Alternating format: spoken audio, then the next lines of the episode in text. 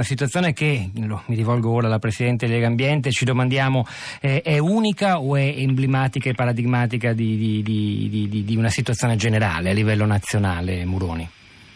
Beh, eh, sicuramente non godono di buona salute mh, mm, diciamo, i bacini, eh, i laghi italiani, i bacini idrografici italiani, proprio perché il tema della gestione delle cosiddette acque interne è un problema diffuso in tutta Italia. Noi ogni anno. Noi siamo un paese strapieno di acqua dolce, siamo nella classifica mondiale, se non sbaglio, il sesto per quantità di acqua a disposizione. Sì, siamo un paese ricco d'acqua e Però... paradossalmente eh, ci sono intere zone del nostro paese che invece spesso vedono crisi idriche, penso alla Sicilia, alla Calabria, i cittadini eh, non hanno acqua in casa ed è un'acqua spesso eh, inquinata nel senso che eh, noi sapete bene che da parte della comunità europea siamo sotto procedura di infrazione proprio per la mancanza di depurazione delle nostre eh, acque reflue. Um, un paese con 8.000 km di costa in cui il mare, la qualità del mare, si, sulla qualità del mare si basa un pezzo importante della nostra economia,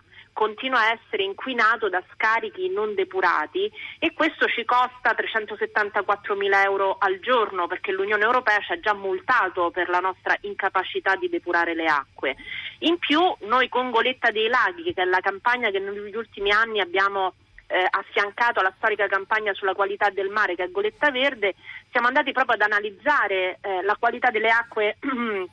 nei laghi italiani ne abbiamo l'anno scorso analizzati 12 con 101 punti di campionamenti, il 50% è risultato fuori dai limiti di legge. Capite che eh, da un punto di vista del turismo, ma anche e soprattutto della qualità delle acque, c'è un tema eh, di cura, di messa in sicurezza, di affrontare un problema enorme che riguarda sicuramente gli equilibri generali, ma come ci raccontava la cittadina di Bracciano, anche la quotidianità e la qualità de- della vita di-, di, pezzi di territorio. Il tema che lei ha evocato, quello delle acque reflue, è peraltro il tema principale scelto dalle Nazioni Unite per questa edizione 2017 della Giornata Mondiale dell'Acqua, cioè le acque contaminate da attività domestiche, industriali, agricole che vanno ridotte, depurate o riutilizzate. Eh, secondo quanto prescrive l'obiettivo sostenibile 6 3 dell'ONU, lo, lo, leggo, poi se volete saperne di più sulla città di radiote.blog.rai.it abbiamo messo un sacco di materiali da leggere. Migliorare entro il 2030 la qualità dell'acqua eliminando le discariche, riducendo l'inquinamento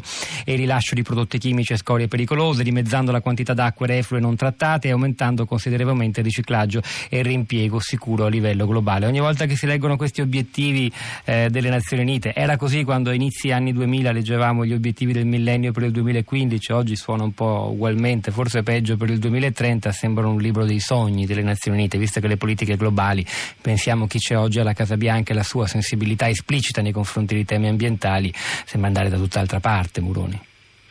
Sì, però contemporaneamente ci sono anche appunto cittadini, come abbiamo sentito eh, poco fa, sempre più consapevoli no, di quello che non va. Erano temi quasi esoterici da un certo punto di vista alcuni anni fa, invece stanno entrando fortemente eh, nella qualità di, della vita delle persone, nella loro consapevolezza e io dico anche nella disponibilità a cambiare stili di vita, comportamenti e consumi. Ed è proprio questo il, dire, il, il gap che non possiamo permetterci, cittadini disponibili a cambiare e un'incapacità politica di cogliere questa occasione storica, per cui la qualità ambientale non è più intesa come un limite, no? uno svantaggio, ma invece i cittadini la chiedono a gran voce. Eh, io credo che insomma, l'Italia debba su questo fare un salto di qualità proprio nella cultura politica e però noi abbiamo anche delle cose urgenti da fare dal punto di vista pratico. Noi abbiamo nel nostro paese il 25% della popolazione che non è servita da un adeguato servizio di depurazione, per tornare al tema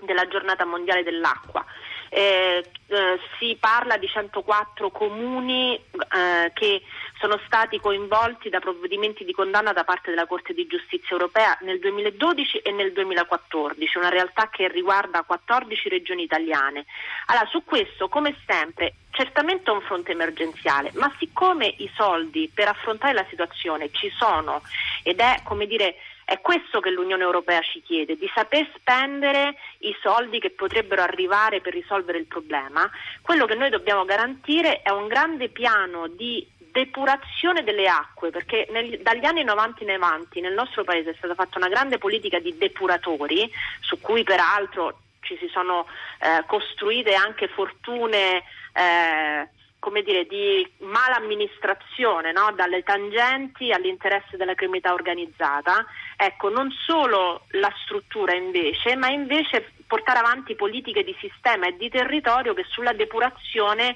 affrontino il problema, ma anche aprano eh, cantieri, diano posti di lavoro, eh, facciano cultura. È come al solito eh, capire come, come, guardare le prospettive. Su questo l'Unione Europea è disponibile a mettere dei soldi, ma certo l'Italia deve cambiare passo.